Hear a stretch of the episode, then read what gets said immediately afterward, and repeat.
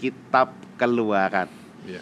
Nah, saudaraku, kalau kita bicara kitab Keluaran ya, ini kitab yang menceritakan bagaimana keluarnya bangsa Israel dari perbudakan di Mesir. Kitab Keluaran diawali dengan kisah tentang Musa. Musa adalah orang yang dipilih Tuhan ya untuk memimpin bangsa Israel. Sebenarnya ada sangat banyak ada sangat banyak hal-hal yang bisa kita pelajari di kitab Keluaran ini. Dan tanpa panjang lebar, saya akan bertanya sama Ibu Rita, highlight-highlight apa nih yang perlu kita perhatikan sambil kalau saudara ada pertanyaan seputar kitab Keluaran, saudara sudah bisa langsung memulai WhatsApp ke nomor yang ada di layar kaca saudara. Bang, ini mau mau nanya langsung ke Ibu Rita atau Abang mau ngomong dulu Langsung sedikit? dulu lah, langsung aja. Ya. Oke, Bu, Oke. boleh kasih sedikit preview dulu, Bu, tentang kitab Keluaran ini, Bu. Kitab Keluaran. Lagi-lagi kita selalu bicara mengenai tipologi yang nanti antitype-nya itu ada di Perjanjian Baru. Tipologi yang paling bisa dilihat di sini adalah kehadiran bayi Musa yang bikin heboh di Mesir. Hmm. Gara-gara satu bayi Musa, semua bayi-bayi yang lahir itu harus mati. Hmm. Ada infantisida pada zaman Musa lahir. Hmm. Pada pengenapannya, Allah inkarnasi gara-gara satu bayi Yesus lahir. Bayi-bayi yang lain harus mati dibunuh oleh Herodes. Ada infantisida. Nah, jadi kalau ada tulisan di dalam kitab Keluaran eh, Ulangan 18 ayat 15 dan 18, nabi seperti Musa. Nggak ada nabi yang seperti Musa. Yang kelahirannya bikin heboh ada infantisida. Iya. Hanya satu. Pengenapannya yaitu Yesus Kristus. Nah, itu highlightnya. Nah, kenapa Musa? Nah, ini Iya. Hmm. penting sekali. Wah, luar biasa sekali. Nah, Bu, mungkin eh, kan kitab Keluaran ini dibuka dengan kitab Musa. Apa sorry, dengan riwayat Musa. Riwayat Musa. Mungkin ada sedikit yang Ibu mau sampaikan tentang kenapa Tuhan memanggil Musa. Nah, kenapa Tuhan harus memanggil Musa? Iya. Kenapa Musa harus dipisahkan dari saudara-saudaranya? Iya. Iya. Pada saat itu adalah eh, puncak dari kesengsaraan dari bangsa Israel yang tinggal di Mesir selama 400 tahun yang di mana mereka harus keluar setelah itu dari Mesir dari perbudakan itu. Hmm. Nah, Tuhan memilih satu orang yaitu Musa dan Musa harus dipisahkan dari keluarganya. Kenapa harus dipisahkan? Karena Musa harus jadi pemimpin. Oke. Musa kalau jadi pemimpin dia harus sekolah, dia harus dididik dengan benar sebagai seorang pemimpin.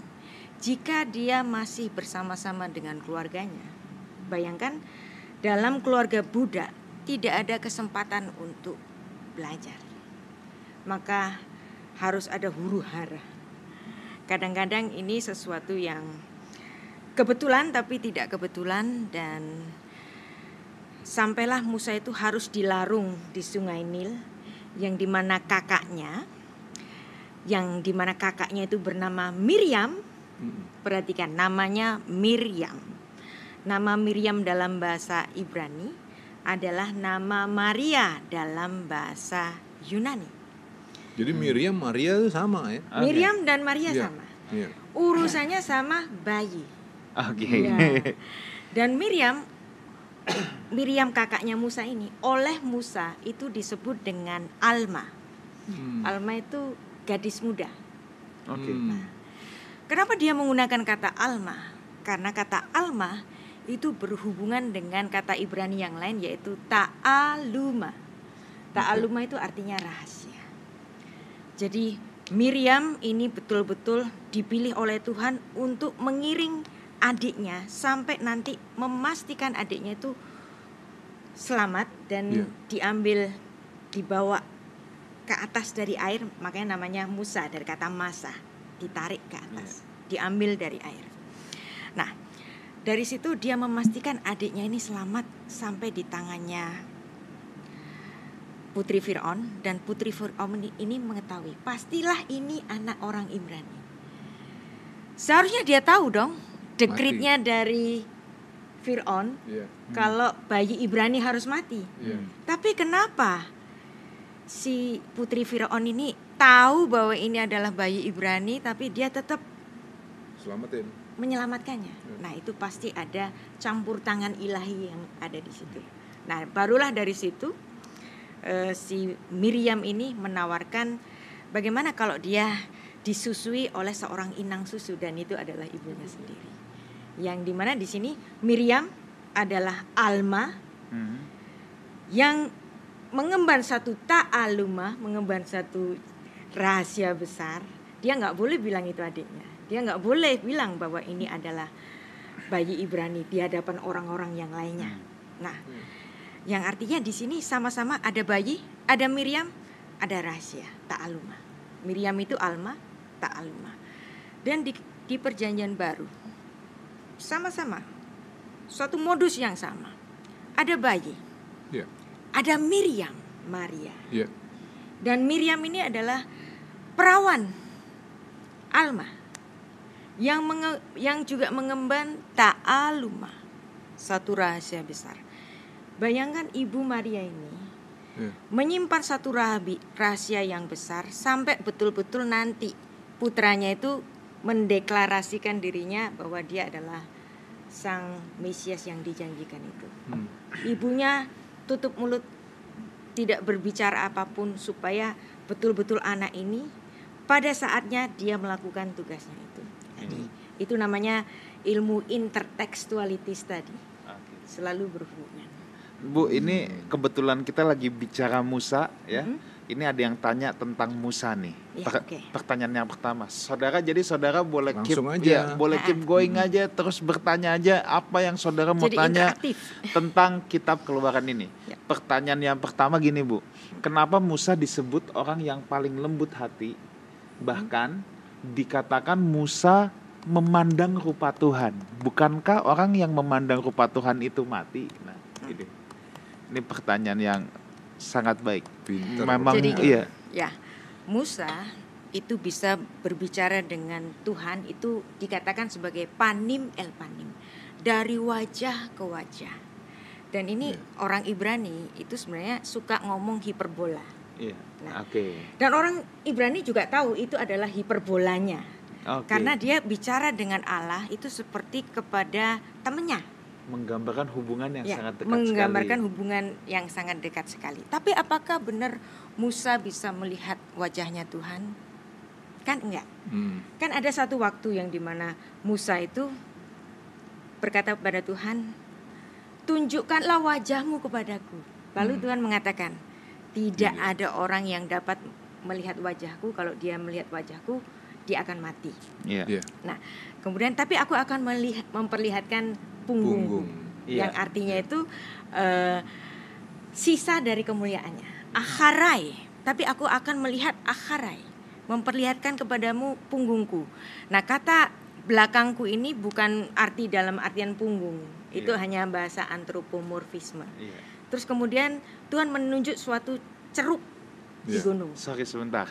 Antropomorfisme kita jelaskan dulu nih Bu. Ah. Oke. Takutnya ada yang bingung. Oke. Antropomorfisme adalah perlambangan eh, Tuhan, Penggambaran ya, sebagai manusia. penggambaran Tuhan sebagai manusia. Jadi kalau saudara lihat di Alkitab mata Tuhan melihat, nah itu antropomorfisme. Jangan terus saudara bayangin ada bulu mata, ada bola mata, ada Iya. putih hitamnya gitu ya. Iya. Nah, jadi itu hanya Penggambaran. penggambaran supaya manusia lebih bisa memahami. Ya, jadi kalau saudara lihat tangan Tuhan, jangan saudara bayangin tangan jarinya lima, ada kuku, ada jempol kelingking gitu ya. Iya. Oke, ya Bu. Oke. Silakan Bu. Jadi di situ Tuhan memperlihat aku lihatkan punggungku aja. Nah, itu Mm-mm. juga bahasa antropomorfisme. Iya. Lalu kemudian Tuhan menyembunyikan Musa pada ceruk gunung. Di situ ada ceruk gunung. Kamu sembunyi di situ. Sebentar aku lewat, nanti punggungku engkau akan lihat. Nah, sebenarnya itu bukan punggung secara harfiah punggung, tapi sisa, Sisa. kemuliaan Tuhan. Tuhan berjalan. Hmm. Nah, yang dilihat adalah sisa kemuliaan Tuhan. Itu pun dilindungi di ceruk. Itu itu pun tangan Tuhan Tangan nutupin. Tuhan nutupin lagi. Ya, nutupin Iya. begini. Nah, ini lagi-lagi bahasa Iya. antropomorfisme. Iya.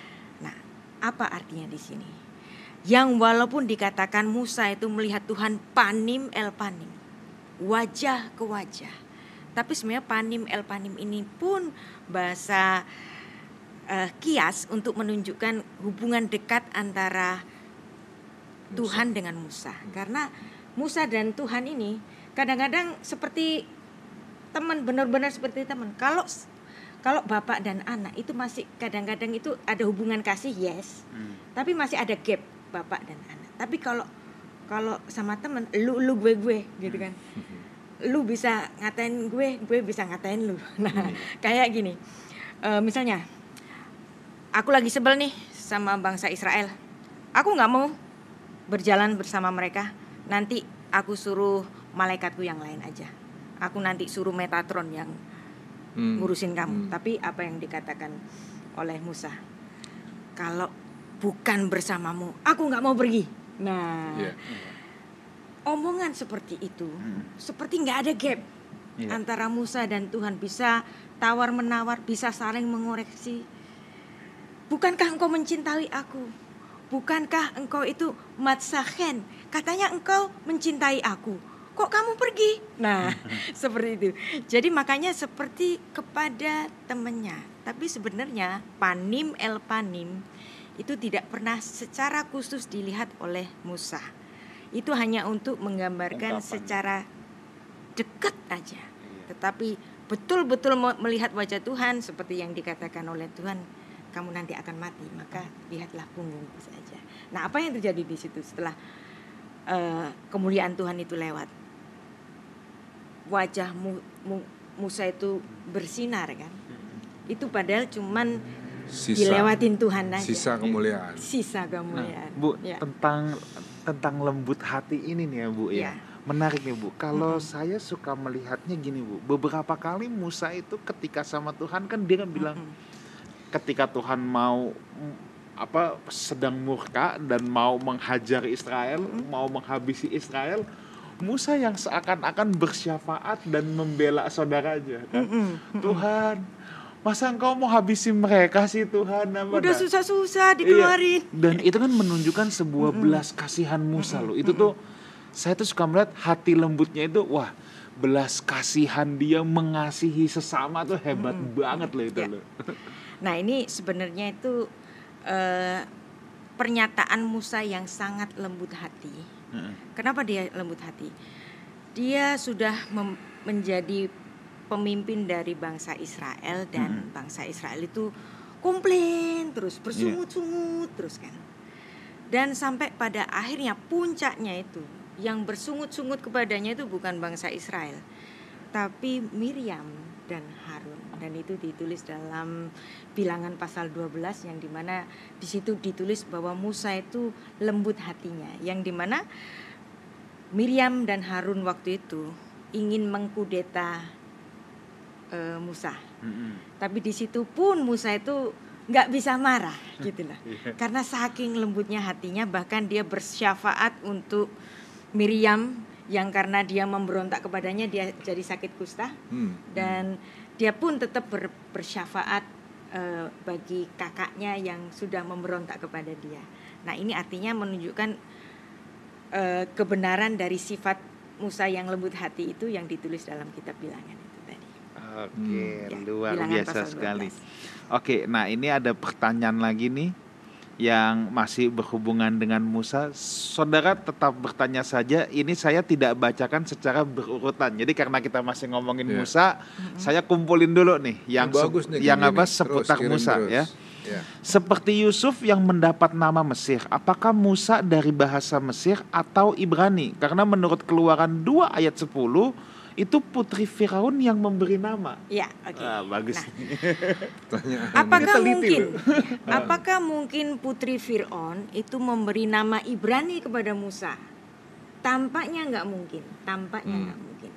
Jadi eh, memang ada beberapa penafsiran mengenai nama Musa bahwa nama Musa itu adalah eh, nama dari salah satu dewa Mesir. Mungkin, ya. Tapi ada satu juga kajian dari nama Masa dari kata Nasa Kalau masa itu diangkat ke atas, diangkat dari air, maka namanya Moshe. Hmm. Diangkat dari kata masa tadi. Jadi eh, kita bisa membenarkan dua penafsiran ini bahwa bahasa Ibrani dan bahasa Mesir waktu itu mungkin ada yang namanya aliterasi kesamaan bunyi Mm-mm. ya yang satu mirip dengan bahasa Mesir untuk nama salah satu dewa Mesir. Yang satu memang bermakna bahasa Ibrani. Tapi apa mungkin putri Firaun itu paham bahasa Ibrani? Nah ini nanti bisa kita lihat dari Musa. Kalau memang Musa itu dididik di istana Firaun yang notabene harus berbahasa Koptik dong bahasa Iya. orang Mesir tapi kenapa Musa kok menulis eh, kitab sucinya itu dalam bahasa Ibrani? Kan nggak mungkin. Kan nggak mungkin apalagi juga ditulis dalam Kisah Para Rasul 7 ayat 22, Pastor Wigan. Ini menarik ini. Kisah Rasul 722. Dan Musa dididik dalam segala hikmat orang Mesir dan ia berkuasa dalam perkataan dan perbuatannya. Nah, ayat ini adalah pemahaman dari semua orang Yahudi melihat bahwa Musa dididik dari segala hikmatnya orang Mesir, dia berkuasa dalam perkataan dan perbuatannya. Dia berkuasa, dia memiliki kuasa yang artinya dia adalah pembesar di Mesir. Hmm. Yang artinya dia adalah Prince of Egypt. Ya. Prince of Egypt di sini. Apa mungkin bisa bicara bahasa Ibrani gitu kan? Nah, kita harus melihat bahwa ada pembesar di Mesir 400 tahun sebelumnya. Siapa dia? Yusuf. Yusuf. Yusuf, ya, Yusuf. Yusuf ini disebut sebagai Mishneh Lamelek, tahta kedua dari Fir'aun. Nah, tahta kedua dari Fir'aun dan dia adalah orang yang paling bijak di Mesir. Kalau dia menjadi orang yang paling bijak di Mesir dan dia memiliki kekuasaan di situ, coba bayangkan, ya coba bayangkan. Dari kurun waktu ke kekuasaannya itu, Yusuf mendirikan suatu institusi pendidikan. Yusuf mendirikan suatu library Hmm. dalam bahasa nenek moyangnya yaitu Hmm. bahasa Ibrani. Sehingga bahasa Ibrani pun bisa juga dipelajari oleh pembesar-pembesar Mesir. Karena mereka juga berurusan dengan orang-orang Ibrani. Iya. Hmm. Dan banyak literatur-literatur berbahasa Ibrani gara-gara dahulu Iya. ada Yusuf orang Mesir. Jadi seandainya kalau di kemudian hari orang mengatakan Musa nggak mungkin bisa bahasa Ibrani, kita harus melihat bahwa dahulu ada institusi pendidikan yang didirikan oleh Yusuf. Kenapa enggak? Pasti iya. Nah, dan di sini kenapa Musa harus ada di istana Firaun? Di istana Firaun, dia dididik sebagai Prince of Egypt. Putra pertama dari Firaun dia adalah Ramses Ya. yang akan menjadi Firaun selanjutnya. Nah, sedangkan Musa adalah anak dari putri Firaun yang artinya dia juga menjadi tahta. Kemungkinan juga menduduki tahta. Dia adalah masuk ke tahta kedua, Mishne Lamelek. Tahta kedua. Sama seperti Yusuf. Sama seperti Iya. Yusuf. Nah, ulang keren lagi kan? Nah, itu. Hmm. ketika ada Mishne Lamelek di situ.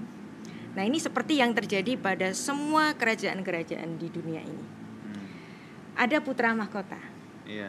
ada tahta kedua. Iya. Ada Prince William, ada Prince Harry. Iya. Ya. Tahta ke- pertamanya adalah Prince William, habis itu Prince Harry. Hmm.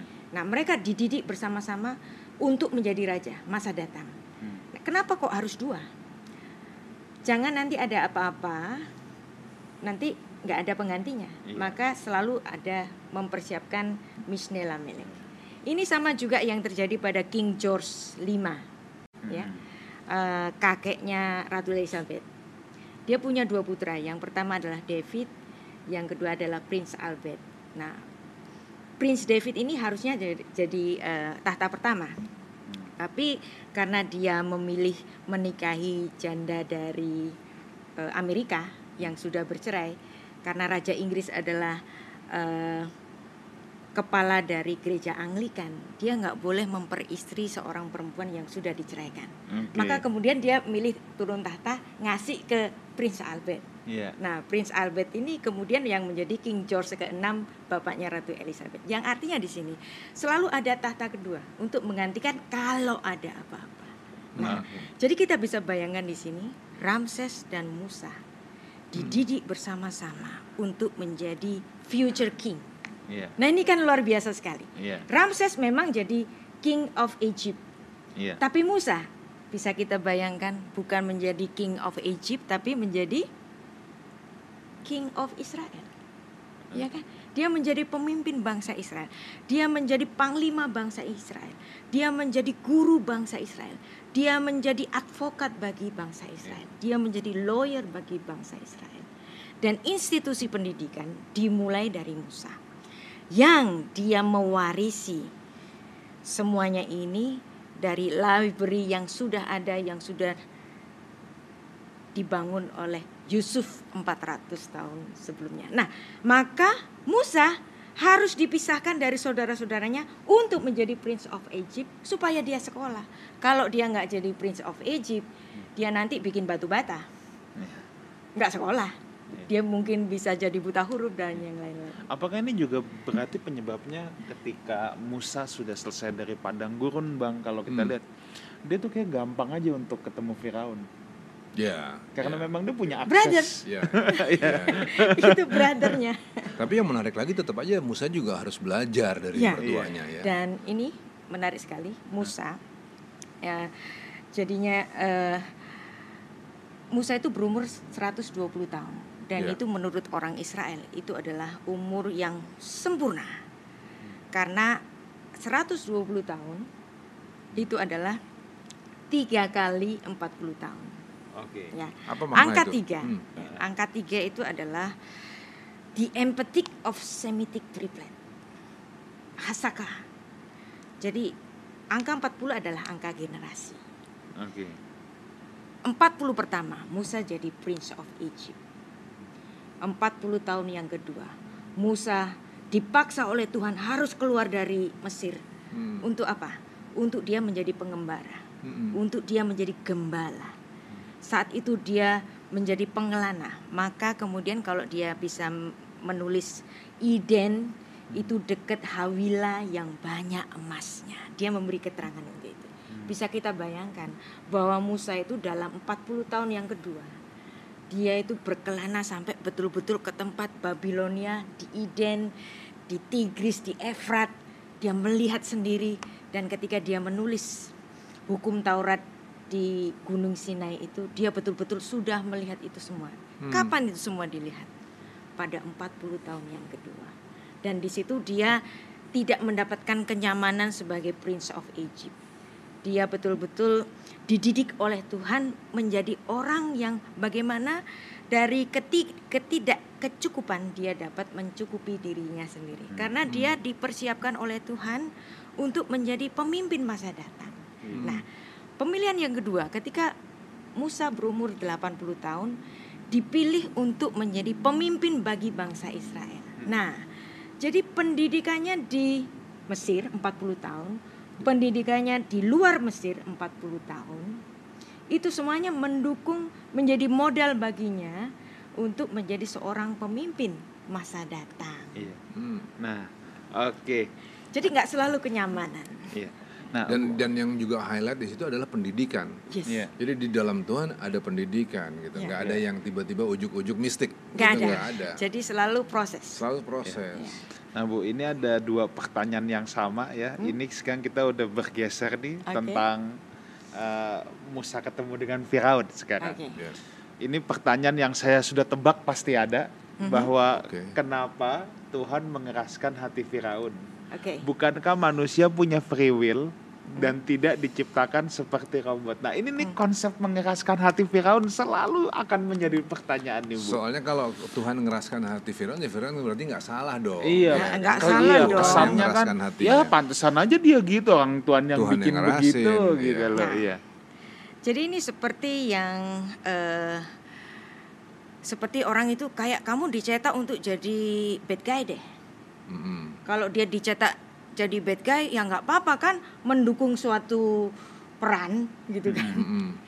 Nah, artinya dia juga ini apa ada di dalam eh, sesuatu yang sudah ditentukan oleh Tuhan dan dia nggak boleh di, dipersalahkan. Iya. Tapi sebenarnya bukan.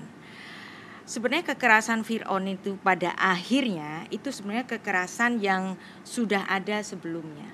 Yang Iya. sebenarnya kalau kita eh, melihat dari awal, dari awal sekali ketika eh, Musa itu bertemu dengan Fir'aun bersama dengan abangnya eh, Harun, Harun. itu sudah dikasih tahu, sudah dikasih peringatan kepada kepada Fir'aun. Sebentar, peringatannya itu dalam Keluaran pasal 4 ayat 22 sampai 23. Jadi kerasnya itu bukan pada akhirnya Tuhan mengeraskan karena kerasnya ini memang kekerasan dari Fir'aun yang memang sudah semulanya. Jadi kalau pada akhirnya Tuhan lebih mengeraskan lagi itu bukan karena Tuhan, karena memang sejak awalnya Fir'aun ini sudah mengeraskan dirinya. Keluaran 4 ayat 22 sampai 23.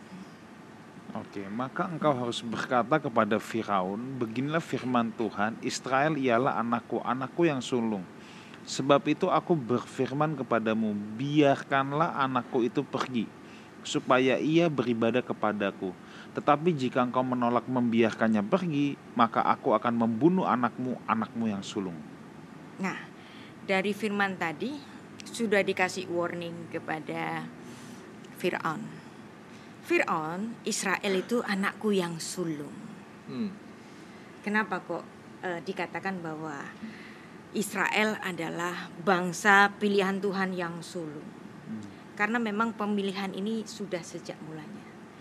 Jadi sejak kejadian pasal 3 ayat 15, Tuhan sudah menyebut tumit.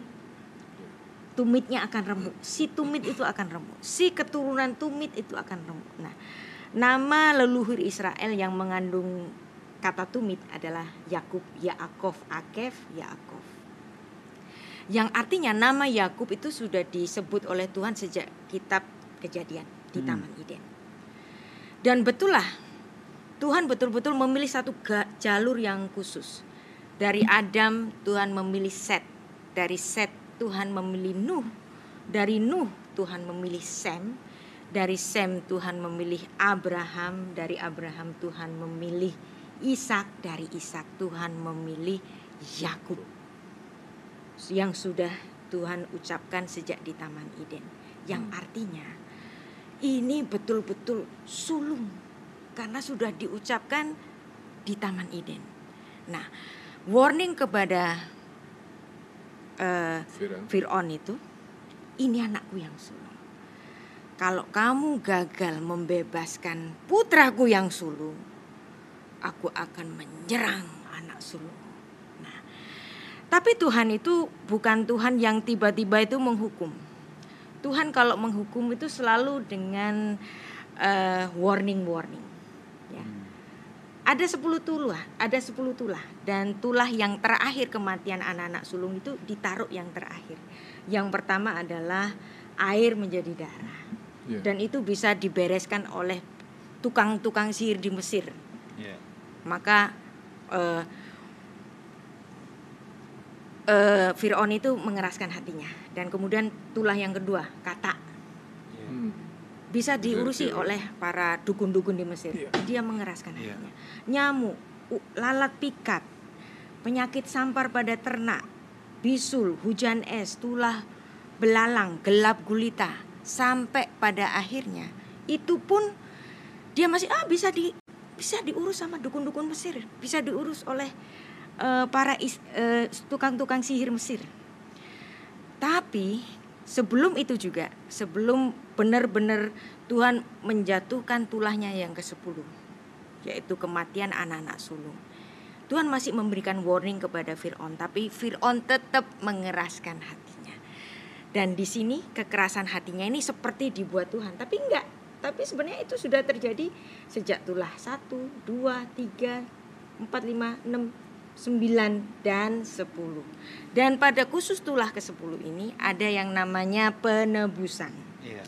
yang di mana khusus untuk orang Israel yang menyembelih domba Paskah dan kemudian melaburkan darah itu pada ambang pintu ketika malaikat maut itu datang nah rumah-rumah orang Israel itu dilewati nah kemudian di situlah Tuhan menyerang anak-anak sulung orang Israel nah yang di sini artinya bahwa kekerasan dari Firaun itu bukan bikinan Tuhan, tapi hmm. awalnya memang pilihan dari uh, Firaun itu sendiri. Yang kemudian pada akhirnya kekerasan dari Firaun ini menjadi satu momen penebusan dari Tuhan kepada orang-orang Israel dan ketika Firaun itu melihat betul-betul anaknya sendiri ikut mati. Yeah. Dan Firaun mengatakan ternyata Tuhanmu adalah Tuhan yang lebih kuat daripada ilah-ilah yang ada di yeah. Mesir ini. Udah pergi, pergi, pergi, pergi. Dan kemudian orang Mesir itu memberikan harta bendanya kepada orang-orang Israel. Udah lu sekarang pergi, pergi, pergi. Nah, yeah. Burita saya mau nanya. Yeah. Yeah, Oke. Okay. Tadi kan Burita kan nyebut bahwa um, Fir'aun itu ini kan kalimat-kalimat ini kan diucapkan sebelum adanya tulah ya. Sebelum, sebelum adanya tulah. tulah. Nah, terus kan berita tadi bilang bahwa karena Fir'aun ngerasa bahwa tulah-tulah itu bisa diatasi sama tukang-tukang sihirnya. Setiap kali merasa bahwa bisa diatasi, dia makin dia makin keras makin hatinya. keras. Awalnya udah keras, tapi makin keras, makin keras, makin keras, makin keras kan gitu ya. Jadi kalau begitu bisakah kata mengeraskan di hati di situ adalah bahwa Tuhan akan mengirimkan tulah, mengirimkan ujian, mengirimkan sesuatu petaka yang dia tahu nantinya akan semakin mengeraskan hati itu Firaun karena kesombongannya. Ya. Bisa nggak begitu? Uh, Tuhan itu memang Tuhan yang maha tahu, omniscience. Ya. Tapi Tuhan tidak, uh, Tuhan itu bukan Tuhan yang anarki. Hmm. Pemilihan kekerasan itu adalah pemilihan dari manusianya itu sendiri, hmm.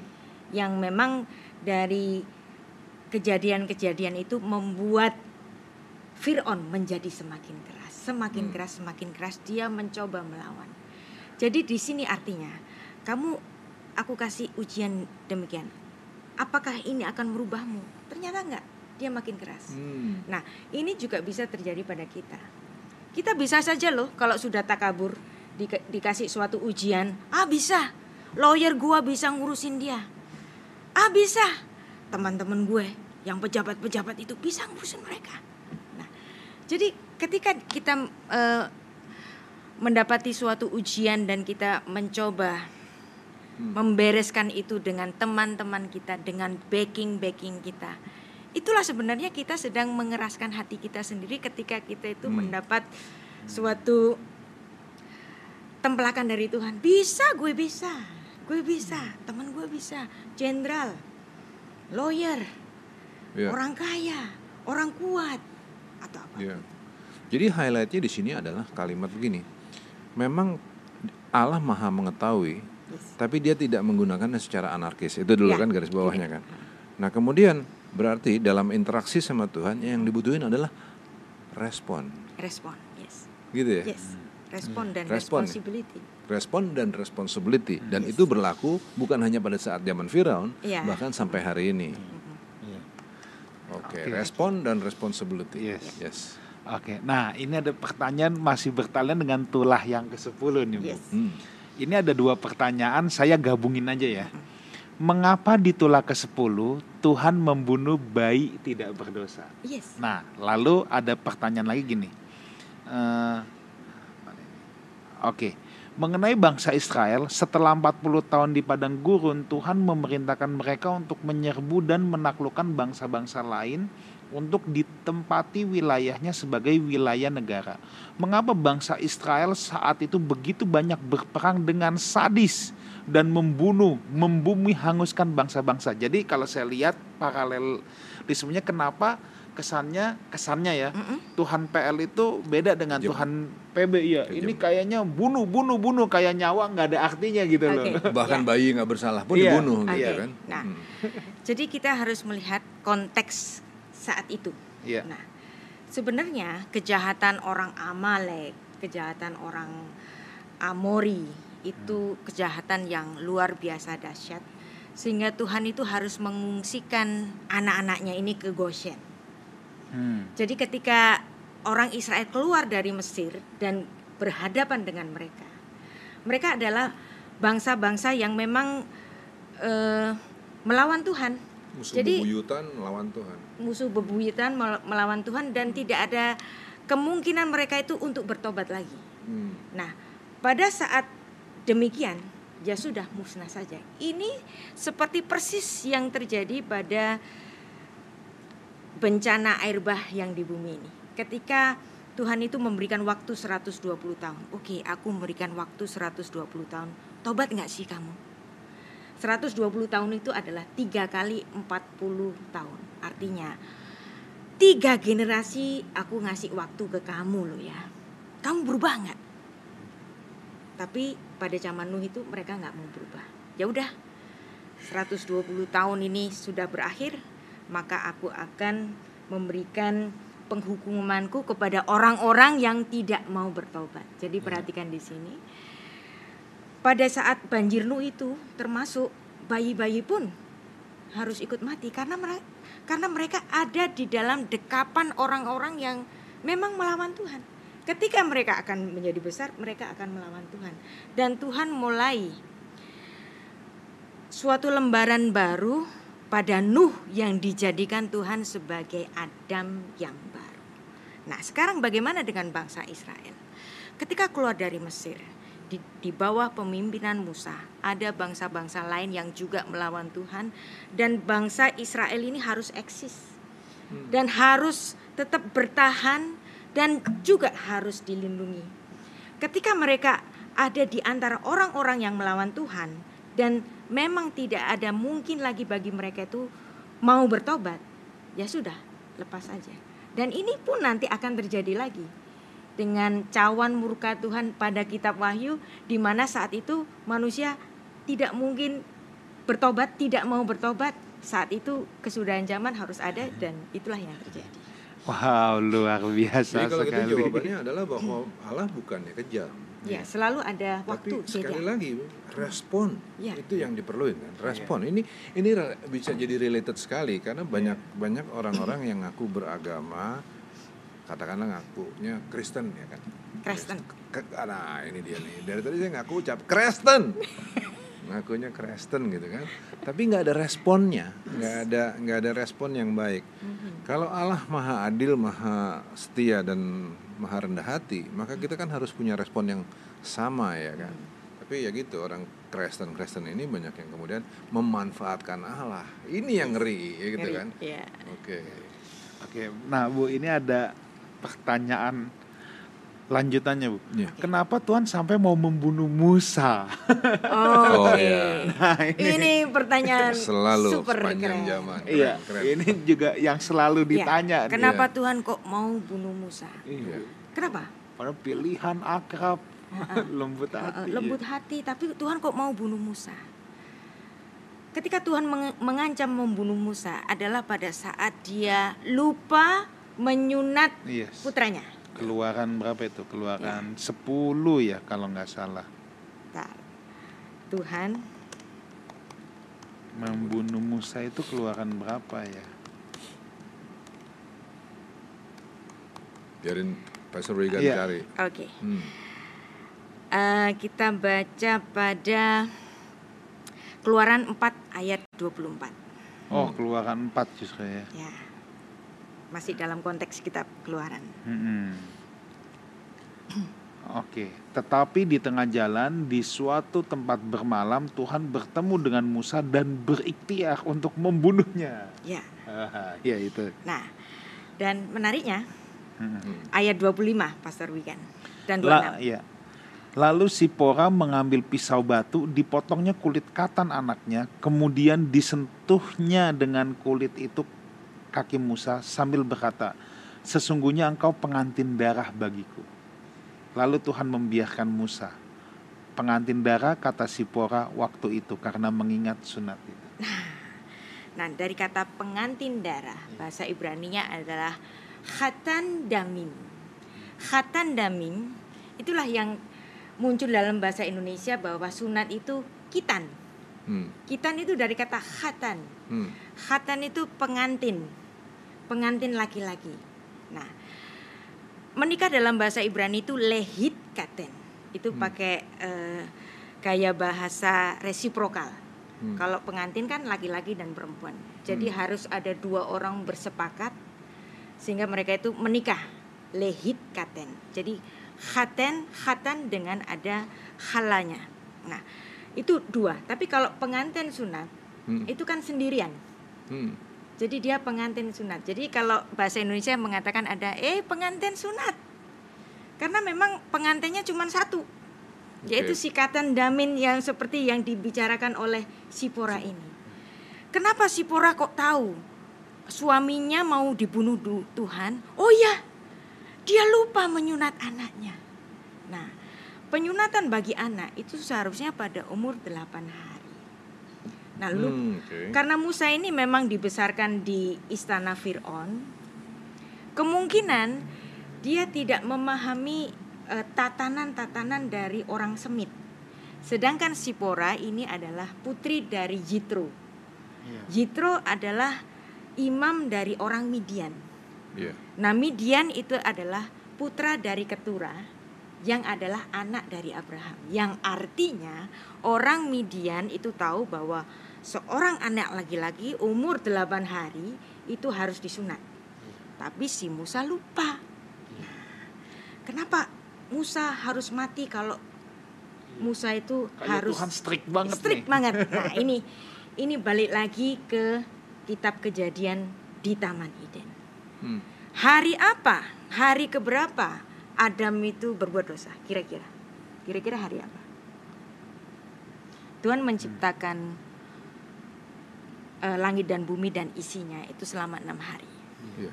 Dan kemudian pada hari yang ketujuh Tuhan menguduskannya. Iya. Artinya Adam berdosa pada hari yang keberapa? Delapan. Hari yang kedelapan. Dengan apa asumsi iom apa itu juga masa ya. Ya. Masa yang ke-8 gitu ya. Hari yang Oke. kedelapan. Artinya, kapan Tuhan mengadakan tukar guling kematian? Pada hari yang sama. Hari ke-8. Itulah kenapa nanti eh, penyunatan kepada orang-orang Israel keturunan Abraham ini adalah anak-anak yang berumur 8 hari.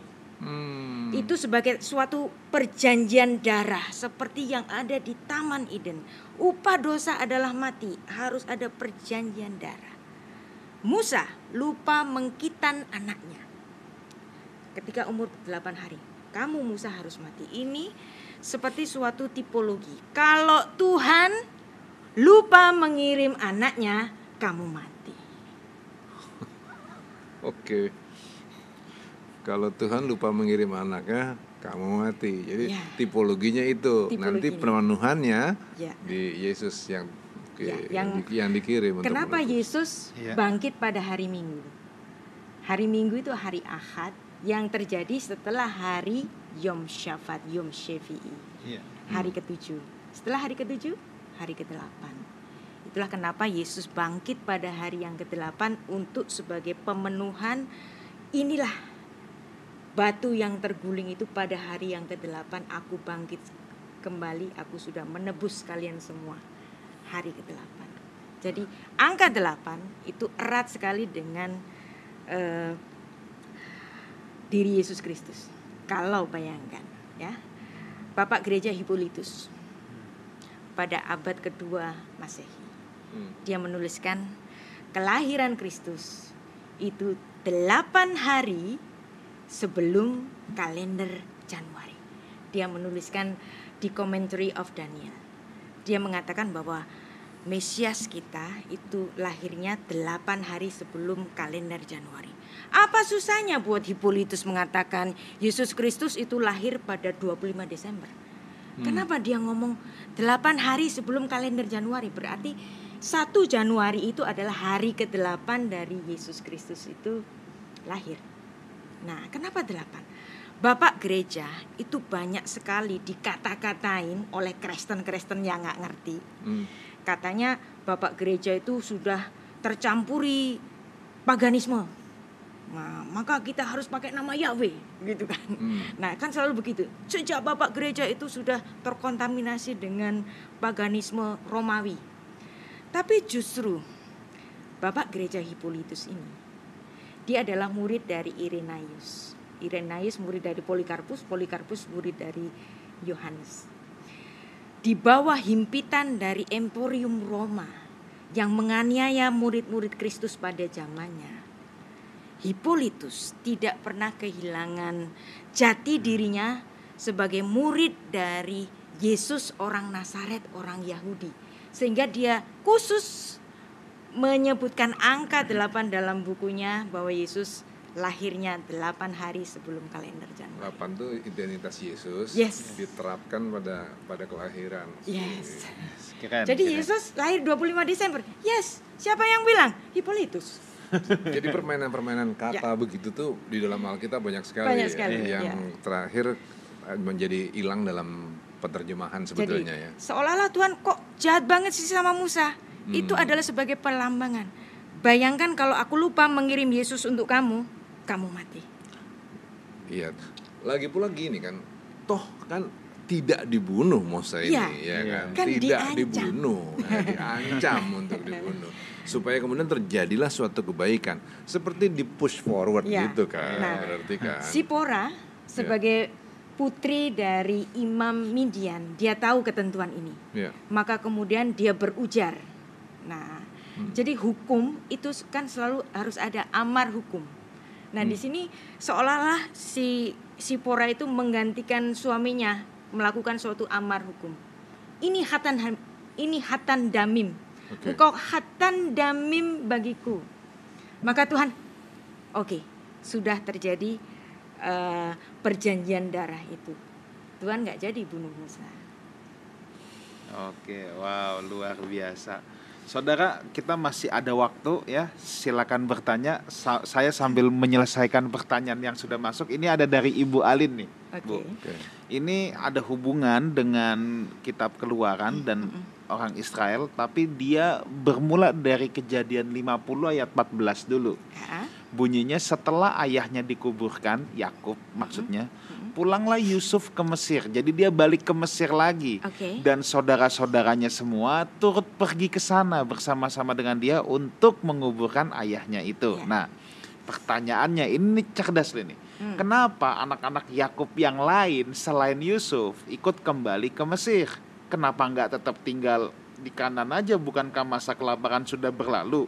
Seandainya mereka di Kanaan, mereka kan tidak akan mengalami perbudakan. Oke. Iya. Perbudakan Ha-ha. adalah sesuatu yang sudah diucapkan oleh Tuhan sebagai suatu nu- nubuat. Di mana itu ditulis? Dalam Kejadian pasal 15 kepada Abraham. Kejadian 15 ayat 13 sampai 16. Pastor. Oke, firman Tuhan kepada Abraham, ketahuilah dengan sesungguhnya bahwa keturunanmu akan menjadi orang asing dalam suatu negeri yang bukan kepunyaan mereka dan bahwa mereka akan diperbudak dan dianiaya 400 tahun lamanya. Tetapi bangsa yang memperbudak mereka akan kuhukum dan sesudah itu mereka akan keluar dengan membawa harta benda yang banyak tetapi engkau akan pergi kepada nenek moyangmu dengan sejahtera, engkau akan dikuburkan pada waktu telah putih rambutmu. Tetapi keturunan yang keempat akan kembali ke sini sebab sebelum itu kedurjanan orang Amori itu belum genap. Nah, kenapa kok eh, orang Israel itu harus kembali ke Mesir? Ini memang karena kalau dilihat secara eh, gampang saja, memang Yusuf itu menyediakan suatu tempat yang nyaman bagi semua keturunan Yakub ada di suatu tempat namanya Goshen. Nah di Goshen itu mereka boleh bercocok tanam, mereka boleh beternak, mereka boleh mengembalakan kambing domba dan mereka boleh mempersembahkan kambing domba kepada Tuhan. Sedangkan kambing domba domba di Mesir itu adalah sesuatu yang dilarang untuk dimakan. Jadi kalau orang Israel nggak mau makan babi, orang Mesir justru makan babi. Tapi mereka justru mengharamkan makan kambing domba. Nah, tapi mereka diperbolehkan menyembelih kambing domba sebagai makanan dan persembahan untuk Tuhan di Goshen. Jadi Goshen ini adalah suatu area yang khusus yang seperti uh, punya hukumnya sendiri. Jadi kalau misalnya di China itu ada one country two system Bonded area lah. Ya, ya border, border area. Ya. Jadi Goshen ini okay. seperti border area yang uh. punya hukumnya sendiri. Yeah. Nah, di situ sudah ada kenyamanan dan yang menguburkan uh, jasad dari Yakub ini kan tentu nggak semuanya. Anak-anak kecil kan tentu nggak nggak diajak. Hmm. Mereka masih tinggal di Goshen. Maka kembalilah mereka di Goshen. Dan kembalinya mereka di Goshen itu pun memenuhi seperti apa yang dinubuatkan oleh Tuhan bahwa mereka memang harus tinggal 400 tahun di Mesir. Kenapa angka 400? Nah, kalau Alkitab itu nyebut angka, itu selalu ada artinya. Oke. Okay. Nah, jadi ada yang namanya ilmu gematria. Nah, kalau alef nilainya satu, yeah. bet nilainya dua. Nah, alef itu huruf pertama, huruf terakhir itu adalah taf. Kalau a kalau kita itu ngurus urusan urusan A to Z gitu, yeah. berarti semua urusan. Hmm. Nah, jadi kalau orang Israel juga kalau bilang alef to taf gitu hmm. misalnya alef ke taf itu itu artinya semuanya, semuanya dari kegenapan dari yeah. A ke Z gitu yeah. kan. Nah, taf itu nilai kematriannya adalah 400 tahun. Jadi bukan kebetulan seperti Tuhan yang mengatakan, tetapi keturunan yang keempat akan kembali ke sini sebelum itu kedurjanaan orang Amir, Amori itu belum genap. Jadi nunggu kejahatan orang Amori itu benar-benar genap. Hmm. Barulah kemudian mereka keluar dari Mesir. Nah, kejahatan orang Amori itu belum genap sebelum orang Israel itu keluar dari Mesir. Maka ke, kalau kemudian nanti ada suatu perang antara Israel dengan orang Amori ini yang dihabisi, sak ternak-ternaknya, sak anak-anaknya semua karena mereka itu masuk kepada suatu kedur kedurjanaan yang sudah tidak mungkin bertobat lagi. Jadi genap itu maksudnya full. Full. Hmm. Bu, luar Top, biasa. Gitu. Luar biasa. Nah, okay. jadi memang harus tinggal di Mesir 400 tahun. Iya. Providensia dari Tuhan. Iya. Dan sebenarnya Goshen itu sendiri kan juga Yusuf yang udah men-set up kan. Iya. Ketika dia bilang sama kakak-kakaknya nanti kalau Firaun tanya jawab begini, ya kan? Ya. ya. Oke, wow, asik banget. Nah, ini Bu, masih ada nih Bu. Shalom okay. semua mau nanya siapa nama Firaun yang mengejar Musa? Ramses. Ramses. Jadi ya. selama Musa itu hanya satu Firaun ya? ya? Atau sempat berganti? Uh, bapaknya kan sebelumnya. Oke. Okay. Tentu saja.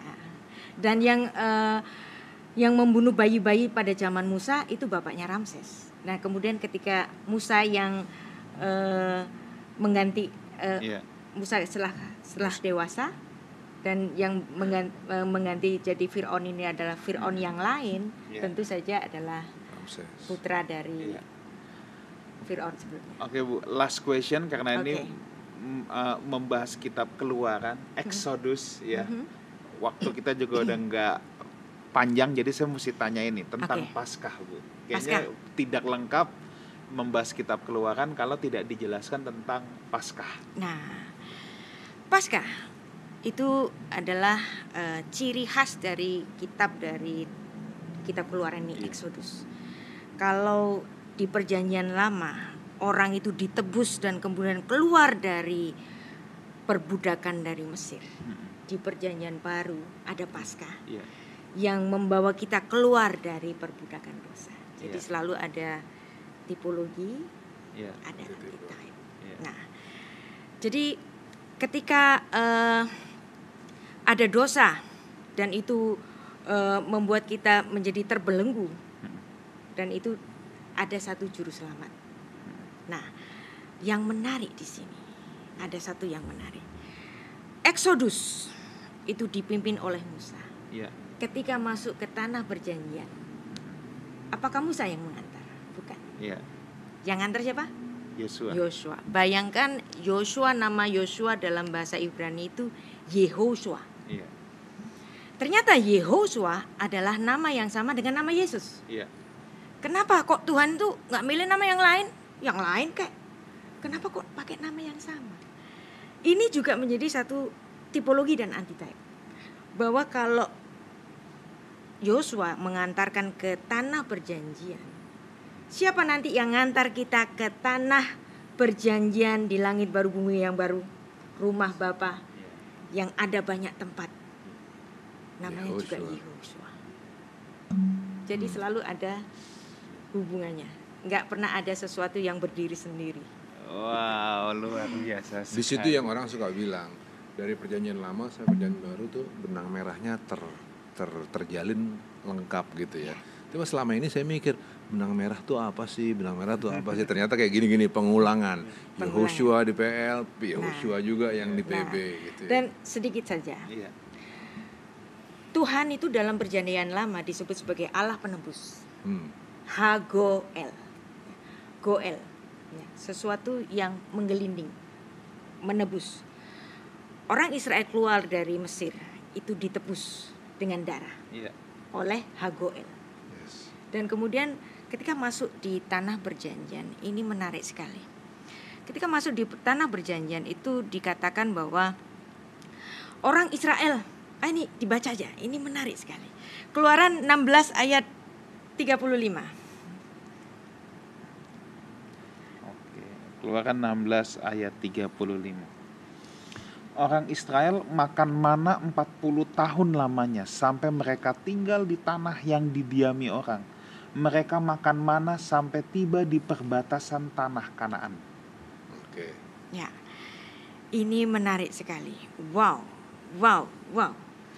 Makan mana 400 eh, 4 40 tahun. tahun. Emang nggak minum?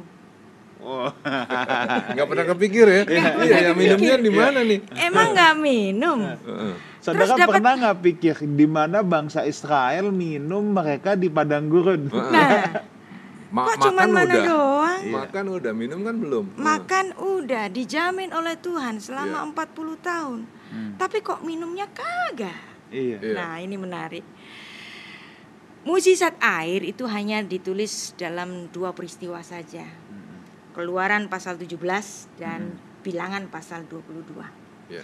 Keluaran pasal 17 ketika orang Israel itu baru mendapat mukjizat kehidupan ya, kemudian menyeberang di Laut Merah, masuk ke padang gurun, nggak ada air, langsung teriak, "Mana air? Kamu Hmm. bikin kami mati di sini, mendingan mati di Mesir aja." Gitu Iya. kan. Nah, lalu kemudian ada mukjizat dari batu yang kemudian mengeluarkan air. Hmm. Nah, terakhir pada saat mau masuk ke tanah perjanjian yaitu dalam Bilangan pasal 22 ketika Miriam itu mati ya. Bilangan 20 ayat 1 sampai 2 Pastor Wigan. 20 ya. Oke. Kemudian sampailah orang Israel, yakni segenap umat itu ke padang gurun Zin pada bulan pertama, lalu tinggallah bangsa itu di Kadesh. Matilah Miriam di situ dan dikuburkan di situ. Pada suatu kali ketika tidak ketika tidak ada air bagi umat itu, berkumpullah mereka mengerumuni Musa dan Harun. Jadi ini balik ke tempat awal lagi ya. Ya, Oke. eh, sebenarnya bukan, tapi namanya dinamakan yang sama. Oh, Ya, oke. oke. Lokasinya beda Ah, ya, di hanya Kadesh, ya, dinamakan karena di, itu di Kadesh. sama. Oke.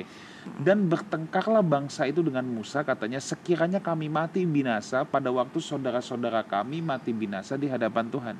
Ya. Nah, jadi eh, menurut tradisi orang Yahudi, ternyata apa yang terjadi pada Meriba yang ditulis pada kitab Keluaran pasal 17 itu, ternyata batu itu tidak diam. Batu itu terus menggelinding, galal. Ada kata GL lagi. Tuhan sang penebus itu Go, Hagoel. Hagoel ini galal. Menggelinding terus. Mengikuti nanti kalau orang Israel berhenti dan mereka berkemah eh, batu itu yang dinampakkan sebagai sumur sumur Miriam atau eh, Beerah Shell Miriam. Jadi sumur Miriam. Kenapa kok disebut sebagai mu- sumur Miriam?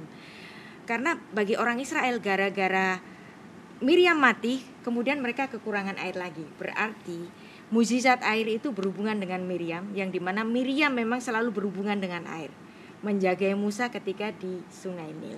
Nah, jadi selalu berhubungan dengan itu. Yang artinya dalam 40 tahun batu itu terus menggelinding mengeluarkan air bagi orang Israel. Cuman ini nggak pernah dibaca oleh para artis, para yang uh, membuat ilustrasi tentang eksodusnya orang Israel. Kan cuman kemah-kemah aja, nggak pernah ada gambar batu, uh, gambar batu yang keluar yeah. dari air di padang gurun. Yeah. Padahal ini menurut pemahaman orang Yahudi itu mereka uh, memahami bahwa sumur Miriam itu ikut menggelinding. Dan ternyata apa yang dipahami oleh orang-orang Israel itu juga dipahami oleh Rasul Paulus. Jadi dan itu ditulis dalam 1 Korintus 10 ayat 4. Pastor Weekend. Dan mereka semua minum minuman rohani yang sama sebab mereka minum dari batu karang rohani yang mengikuti mereka. Dan hmm. batu karang itu ialah Kristus. Nah, yang artinya di sini yang mengulang cerita yeah, yeah, yang yeah. artinya di sini apa yang ditulis dalam kitab tradisi Yahudi dalam Syabat 35a itu bahwa hmm. batu itu sebenarnya menggelinding mengikuti yeah. perjalanan orang Israel selama 40 tahun apa yang ditulis dalam kitab tradisi Yahudi ini ini pun ada dalam pemikiran Rasul Paulus yeah. yang di mana batu itu terus mengikuti. berjalan mengikuti yeah. dan batu itu yeah. adalah Kristus dan Kristus adalah sumber dari air hidup. Nah, hmm. jadi kalau seandainya di sini ada banyak orang mengatakan itu mau ngajarin kita jadi Yahudi deh. Mau hmm. ngajarin kita jadi Yudaisme deh. Ngapain itu ngutip-ngutip kitab Syabat 35 soal batu menggelinding? Ternyata enggak. Ini kalau misalnya saya mengutip satu kitab tradisi Yahudi, itu bukan sedang uh, jangan takut, itu saya sedang apa menjejalkan pemahaman Judaism ke ke kekristenan. Tidak lagi bikin itu. Tidak lagi bikin itu. Ya. Kalau kita itu lagi ngutip kitab tradisinya orang Yahudi, itu yang ada hubungannya dengan tulisan-tulisan para rasul. Dan apa yang ditulis dalam Syabat 35 itu ada di dalam 1 Korintus 10 ayat 4 tadi bahwa hmm apa yang dipahami oleh orang Yahudi. Itulah yang dipahami oleh Rabi Saul. Iya. maka dia adalah seorang rabi. Dia adalah betul-betul orang Israel yang memiliki pola pikir yang sama. Bahwa bati itu menggelinding mengeluarkan air. Hmm. dan itu adalah tipologi dari Yesus Kristus batu karang yang mengeluarkan air hidup.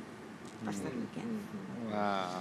Luar biasa sekali Yeah. Bang, ada yang mau ditanyakan lagi? Kita sudah running out of time, tapi tidak apa kita overtime yeah. sedikit ini seru. Gak ada yang mau ditanyakan, tapi mau highlight apa yang barusan Ibu Rita yeah. sampaikan.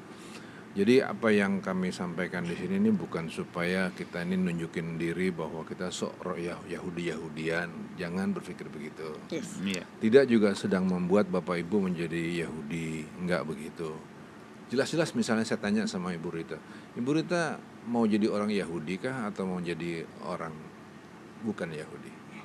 Kalau saya milih saya lebih suka jadi goyim. Goyim itu non Yahudi. Non Kenapa saya suka jadi goyim? Karena saya adalah goyim yang mahal. Hmm. Karena saya adalah goyim yang dibayar oleh darah Kristus yeah. Allah yang inkarnasi. Mau pilih yang mana? Israel secara jasmani atau menjadi goyim yang mahal ditebus oleh daya, darah Kristus. Nah, jelas kita pilih bahwa kita adalah goyim yang ditebus dengan darah Yesus. Jadi berbahagialah kita sebagai orang-orang yang hidup hari ini, orang-orang Kristen yang sehat, yang ditebus dengan darah yang mahal. Nah, kalau kita bicara tentang latar belakang Yahudi dan lain-lain, tujuannya cuma satu, supaya ketika kita baca misalnya 1 Korintus 10 ayat 4, jujur deh, kalau nggak ada pemahaman begini kan kita nggak ngerti kan apa sih maksudnya mengiringi? Batu yang mengiring batu karang itu yang adalah Yesus kita kan nggak ngerti. Tapi ketika kita ngerti bahwa ini ternyata ada latar belakangnya di PL kita kan jadi oh wow gitu. Itu aja kok sebenarnya tujuannya. Terima kasih. oke baik. Thank you so much Ibu Rita atas malam hari ini hmm. di ngobras kita ngobrol santai kita. Ngobrol santai yang nggak santai yang mikir tapi seru. ya. ya. Oke Bu, mungkin ada satu kalimat closing statement buat kita semua. Ya. Kitab Keluaran adalah kitab Keluaran Exodus. Hmm. yang artinya keluar dari perbudakan dari Mesir untuk menjadi orang bebas. Ya. Dan itu kita sudah dapatkan pengenapannya bahwa kita pun sudah eksodus dari pen- penjajahan atas dosa-dosa ditebus oleh darah Kristus yang nanti akan mengantar kita kepada rumah Bapa. Yohanes pasal 14 1 ayat 6 kalau rumahnya nggak banyak Tuhan kak gak bilang kalau banyak aku bilang banyak. Kalau dikit aku bilang dikit. Tapi ini banyak. Kamu semua bisa masuk ke sana. Yuk ikut aku kata Yesus. Kalau saya mau mau ngingetin lagi kepada Bapak Ibu bahwa berjalan di dalam Tuhan itu berarti adalah proses terus-menerus belajar. Musa dikasih kesempatan untuk belajar dan belajar lagi. Nah, kita juga harus menjadi orang-orang yang terus-terusan mau belajar. Oke. Kalau dari saya tipologi Israel keluar dari perbudakan di Mesir, antitipenya adalah orang percaya yang dibawa keluar dari perbudakan dosa. Bangsa Israel yang mau terus dikit-dikit bersungut-sungut kembali ke Mesir itu seperti orang Kristen yang sebenarnya sudah ditebus oleh Kristus tapi terus mau memperhambakan dirinya lagi kepada dosa. Saudara, tanggalkan perbudakan dosa itu dan sebenarnya yang Tuhan mau untuk memasuki tanah Kanaan adalah gampang kok kalau Tuhan mau bawa Israel langsung masuk ke tanah Kanaan. Tapi kan ada mentalitas yang harus diubah dulu. Itulah sebabnya sekarang Kristus juga memproses kita ya supaya kita siap memasuki tanah Kanaan sorgawi yang dijanjikan oleh Bapa. Oke, Ibu Rita, thank you so much untuk Sama-sama, malam hari ini. Thank you so much. Dan semuanya Thank you. Saudaraku, minggu depan kita masih sama-sama Ibu Rita loh. ya, wah kita dapat dua minggu berturut-turut. Minggu depan kita masih ngobras Alkitab Menara Babel. Kita mau bicara tentang Menara Babel. Ini kenapa kok jadi mundur lagi? Enggak, ini sebenarnya bukannya mundur tapi kita melihat ada satu tema khusus yang jarang dibahas tapi ini sangat penting ya tentang Menara Babel. So pastikan minggu depan kita mau belajar tentang Menara Babel. Biarpun itu hanya ada di Kejadian 11 ayat 1 sampai 9, tapi justru di situ ada banyak kebenaran. Loh, Ya, maknanya. maknanya luar biasa sekali yang saudara bisa pelajari. Oke, see you next week masih bersama saya Pastor Ruli dan Ibu Rita minggu depan di acara ngobras Alkitab, ngobrol santai Alkitab di We Talk No I But We Let's Talk Together. God bless you. Tuhan Tuhan berkati. berkati